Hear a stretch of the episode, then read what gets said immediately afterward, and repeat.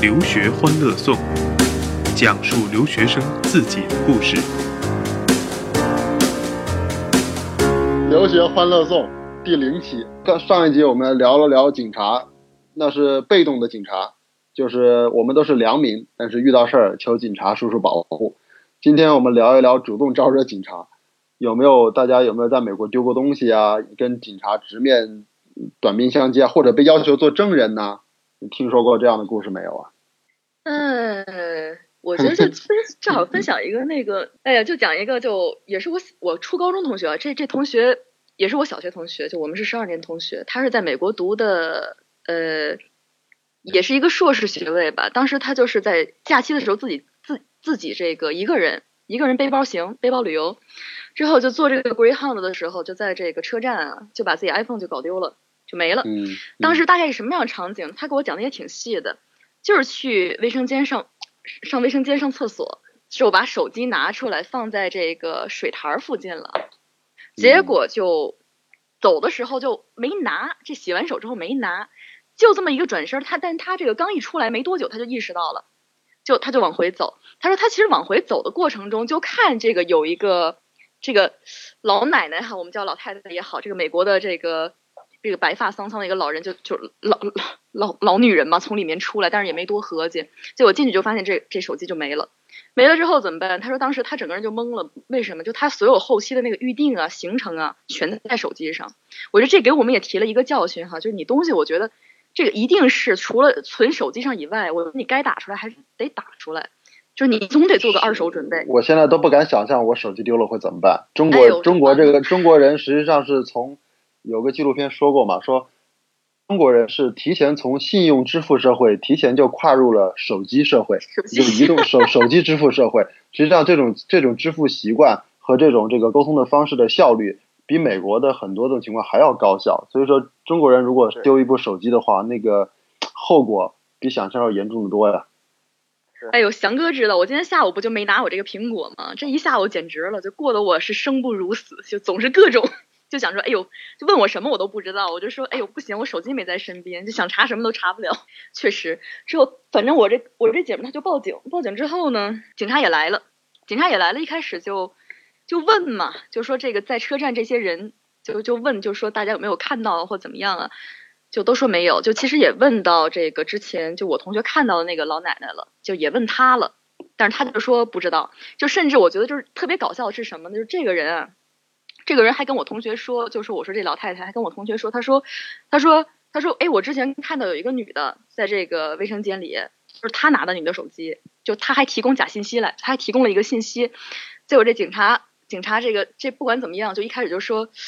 那怎么办？就说那去找啊，就问说那你说这个你说的这个女人拿手机这个女人她去哪儿了？之后这老奶奶就这老太太就说，她说这出去了，她说我知我认识她，就是是哪哪哪儿，就是是这个。呃，就是是哪边我们就叫这得怎么叫叫叫要饭嘛？就美国这个群体怎么叫比较好？我这还不是很确定，叫要饭是不太礼貌是吗？就是 homeless，homeless，对对，我觉得这个比较好。就是这个 homeless people 说在那儿呢，结果警察就陪我这同学就去了，就找到他说那个人了，结果那人就说他没拿，就一开始呢就说这个我同学是非常想让搜身的，但警察说其实。你这种证词是不足以让我去搜他的。总之，其实是没搜就回来了。那我同学当时其实是有点绝望了，就是说那怎么办？这没辙了。后来这警察就说说你们你这是 iPhone 啊？他说对啊，那其实是可以可以查到的，就可以查他的位置嘛。结果就是查完之后发现什么？这 iPhone 就在这车站里面没动，就在他附近。就是这老太太手法很娴熟，但是科技科技感不足是吧？对对于科技的使用还不是那么熟。这是个后话哈，其实就说说他好像是娴熟，其实就说他是超级没经验，因为他把这手机拿完之后，他竟然没把这手机关机，就不知道怎么想的。对啊，我就说手法上很熟嘛，但是对于技术的掌握并不熟嘛，老太太嘛。对，结果这警察就说说那我给你打一下吧，都没做希望，就和你谁拿手机，你第一反应不是关机啊？结果没想到这玩意儿就打通了，结果这东西就在就在他旁边响，一看就在这老太太的。就是身上响，结果这老太太就表示非常无辜，她说啊，我不知道，我不知道发生了什么，我不知道怎么回事。就当时这个场景，应该我觉得就是我我想了一下，我觉得这个应该也是很可乐的一个场景。之后这手机最后就拿回拿到手里了嘛。但是警察其实就劝他说，就劝他说，你就不要，你就不要再这个告他了。一个是告他之后，你其实也对你来说没什么，对，对你来说没什么好处，而且还耽误你的时间。然后我同学就说，他当时确实也是赶时间，要赶到下一个地方，这事儿最后就真的就是不了了之了。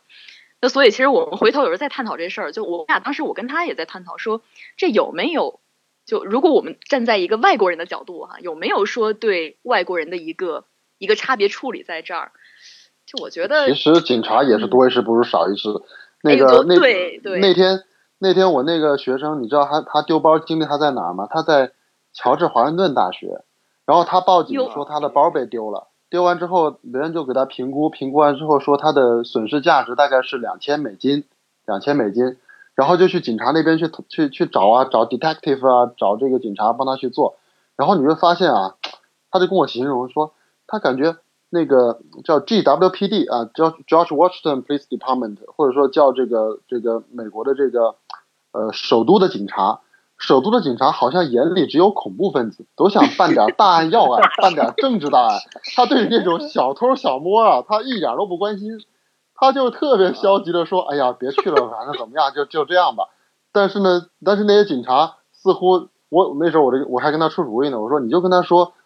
那个那个什么，我怀疑那个包里有什么什么，整点那个安公共公共安全的问题的话，没准那警察就挺挺精挺精神抖擞的，没准就跟你去拿了。当然了，这故事可能到时候得需要我那个学生来讲，他可以重点讲一讲，就是乔治华盛顿这个地方的美国首都的这种这个什么东西似乎都跟政治有点关系，就是那种很微妙的感觉。包括这个小小的报警事件，他也能感觉到警察对于这种这种小的民事案件的一种一种冷漠。我来说一个这个，我最近我有一个朋友在北京，他家被偷了，然后他去报警。我觉得这个事儿，就是跟你刚才说的这个美国首都跟中国首都的警察其实是差不多的。然后他他是他是他是怎么样？他是其实他家里他还算是个科技宅，他家里还有一个那个现在很火的那个什么小米的摄像头嘛，小米的摄像头，然后是二十四小时监控的，他就对着门口。然后呢，就是后来他是晚上回来之后发现，我靠，这个家里直接被撬了，锁都被撬了。然后，但是他家家他家也没啥值钱的东西了。最后小偷可能实在没办法了，就拿来一些什么的相机、手机、笔记本电脑、iPad 这种东西。后来他是知道，后来报警了之后，就警察说哈，一般小偷不拿这些东西，不好变现。就是说这些东西电子产品一般都不会拿的，要拿就拿金银首饰什么的现金这种东西好变现。哎，这些小偷拿那些东西，第一个不好变现，第二个变现了没多少钱，所以他们都不拿。但是他家呢也没这些东西，一个单身汉嘛，一个单身狗，家里肯定也没这些东西，所以就只有单身汉就单身汉，非得单身狗，这是你你你有你有个女儿了不起是不是？你接着说。啊，然后他就是没办法，家里电子产品被洗劫一空，然后还有一个，然后还有一个保险柜被搬走了。但是那个保险柜里是什么呢？就是他搬走了哈，就整个搬走了，因为他当场撬不开，他就直接把它。搬走了之后，就准备可能事后去把它打开，但是然后这个事情，然后告诉我们两点啊，我来分享一下，就是说，后来他也是这个警察知道的，说，你这个保险柜，第一个要买大的，如果买小的容易被人搬走，你买大的一定要把它固定在墙上或者地上，这样他搬不走。这是第一个。对，第二个就是说，你不要把这些你看起来很重要的东西，比如说房产证，比如说户口本，比如说。这种证件类的，还有毕业证、学位证这些东西，你把它锁在保险柜里，就他就是这种情况，他保险柜里什么都没有，就是这些证，就是一般小偷进门这些也是不拿的，人家拿这些干嘛呢？他也没办法，他也没办法回去也是 也是也是啊，他那小偷回去也是醉了，然后估计一打开发现全是这些证件，直接哭了，直接哭晕在厕所。但是他就是觉得这些东西很重要，他把它锁在保险柜里，最后人家给他把保险柜什么搬走，然后他这些东西全部没了。毕业证补办不了，最后只能到学校开证明，然后房产证要户口本要补，都快麻烦死了。所以他说这个是他，我告诉你啊，他这个毕业证防的不是小偷，没准防的是那对象呢，那有可能，那我不知道是不是单身的。他说最重要的这个个人财产，他防的是防的是熟人呢，防的朋友呢。然后反正就是反正就是这样，然后之后他去报警，然后呢？就特别有意思，就这种案子嘛，警察一听，哎呀，又没有什么金银首饰，又没有现金，最后这些东西算起来也没多少钱嘛，其实其实不会理他的。但是有一点哈，因为他刚好是在工商银行总行工作，然后他问他什么职业，他就说了一句，他说我是在工商银行总行工作。然后人家听到这个，立马打电话就往，因为他是去派派出所报道的，人家听到这个信息之后，立马就打电话就报到了他们那个，他们这个应该是北京市公安局吧，然后就把这个信息报上去。然后他们过了没多会儿，他们还那个公安局有一个人就专门打电话问这个派出所，问你问清楚他在工商银行总行是什么部门、什么职务，然后级别是什么。然后如果是那他他一想，这个肯定明白，如果级别高，他们可能。就比如说立个专案啊，或者怎么样子的，就给把就给把这事给办了嘛？但是他他也是一个就是一个普通职员，所以说的话后来也没咋地了。所以其实他们就从这一点其实也看出，其实你说中国首都的警察，他也是会做这个判断的，他就看是吧？他可能判断的不是恐怖分子，但他可能判断的是这种东西。反正也是。我总觉得这段播不了啊。没事，有争议了，等着我。等没事，有有点争议，等着我，等着别人来找我也挺好。没事。嗯，有的时候我们亚裔学生，因为上一期也说过，就是亚裔学生他不惹事，但是有的时候不要怕。其实有一次我们差一点报警，但是没有报。但是就是怎么一个事儿呢？就是说我们当时住到的公寓啊，它是呃基本上封闭式的，然后呢。所有你要网购的这些东西都是会，它由它的一个就是下面有一个相当于一个 office，它统一收，收了之后你再去拿东西的时候，你就去找那个 office。然后我们有一个有一个同学就是他买了个笔记本电脑，然后在亚马逊上买，然后反正后来查物流信息查了之后，它是显示的已经 deliver，然后就 deliver 到他的 office，一般都是 office 收，如果是不到门口，他一般都不会到门口的，就是放到 office。然后后来我们那个同学就下去找那个 office 的那个工作人员，然后工作人员说我没收到啊，就这个东西找了半天没有，然后他自己去找，然后他就很奇怪，然后他又上去查了一下，确定这个东西已经送到，然后那个 office 的那工作人员就是没有，因为他就是一个人哈，就是就是一个人，他白天上班晚上又不在了，所以就是一个人，其实肯定就是那个人，要不然就是快递公司的问题，要不就是那个那个人的问题。后来其实他也一个一个一个女生，也挺害怕的，都不知道这个事儿怎么办，相当于就白白损失了一台笔记本电脑。后来他就找我们一块儿商量，然后我们就一一块儿下去，他就找了我们纠集了一帮人啊，就纠集了几个男生，然后一块下去找那个 Office 理论。这怎么说？也不是种族歧视的意思，但是就是那个 Office 的那个那个开始是一个白人一个年轻姑娘，其实态度很好。后来因为换了一个公司，变成了一个黑人的一个 Office 的工作人员，然后。态度本来就特别差，然后呢，其实我们也有有点怀疑了，因为人家已经 deliver 了呀，然后你又说没收到，那是不是有点问题？然后我们下去去找他，去找他理论，然后他说那我就是没收到，我就是没收到，你要怎么样？那时候我们说要不然报警啊，他说那行啊，那你报警呗，然后我们就说那就先不报警，我们先打电话问一下快递公司，好吧？我们先问一下 FedEx，他有没有他到底有没有送到？我们把先先把那个快递员找来给你，他说行啊，那你找吧，然后我们就找到那个 FedEx 那个快递员。我们就给我们给 FedEx FedEx 打电话，然后后来就等着让他把这个去配送的当天那个人给找过来。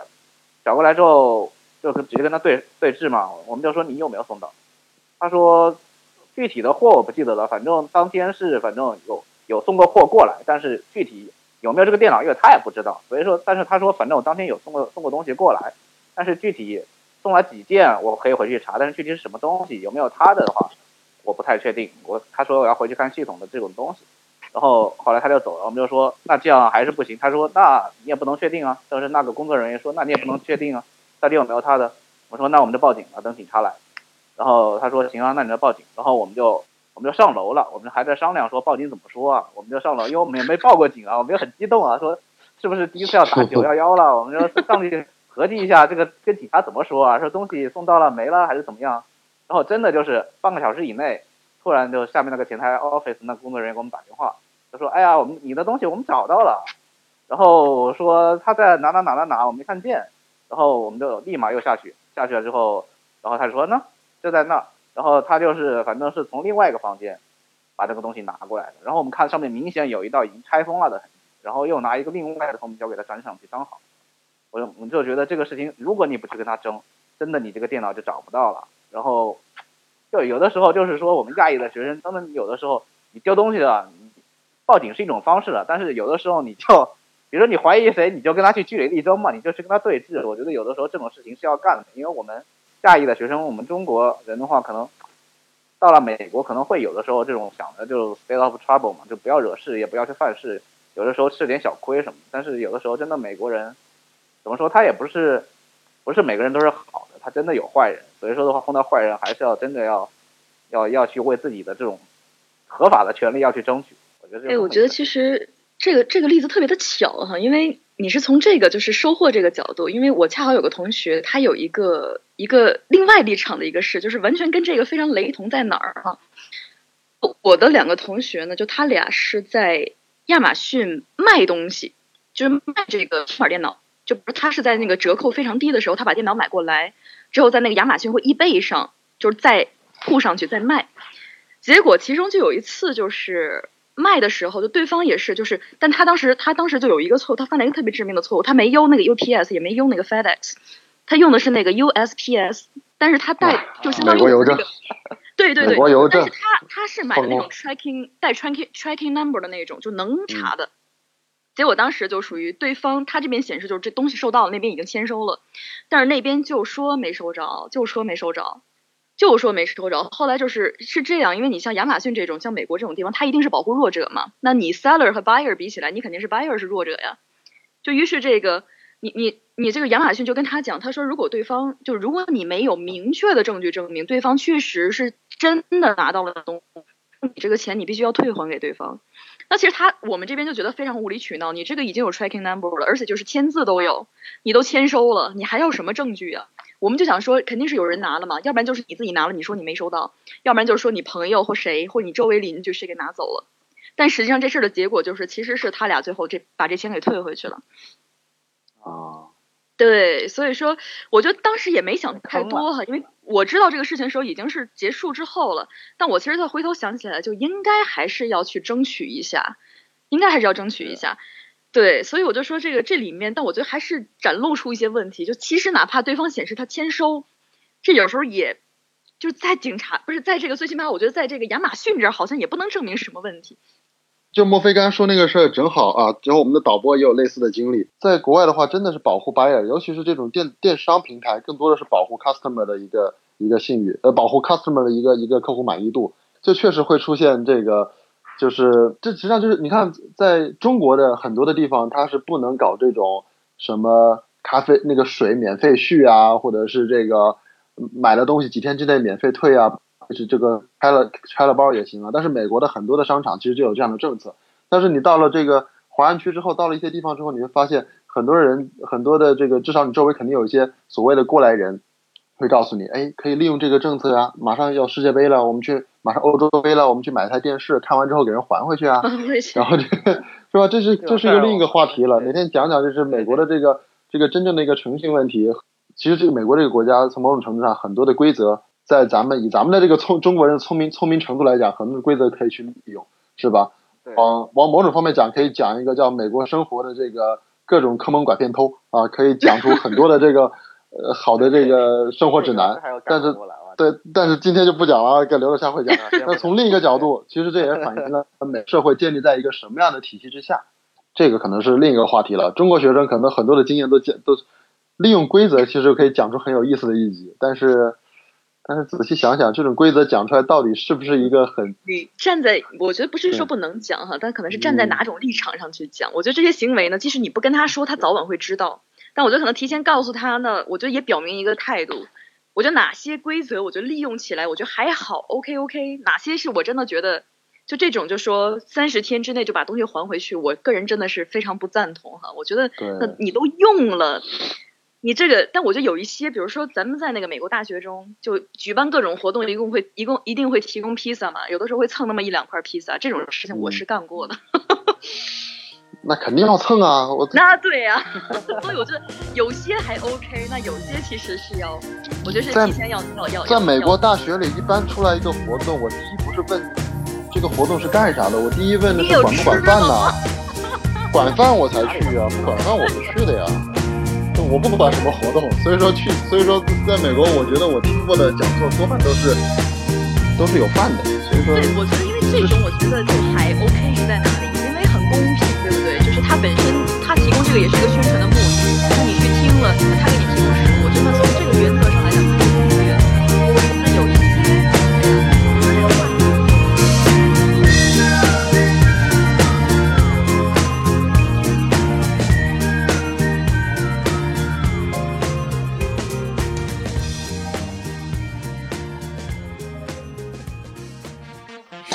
师傅这西天取经到底苦不苦啊？要是苦俺老猪可不去了。你哭着对我说留学故事都是骗人的。我跟你说去听留学欢乐颂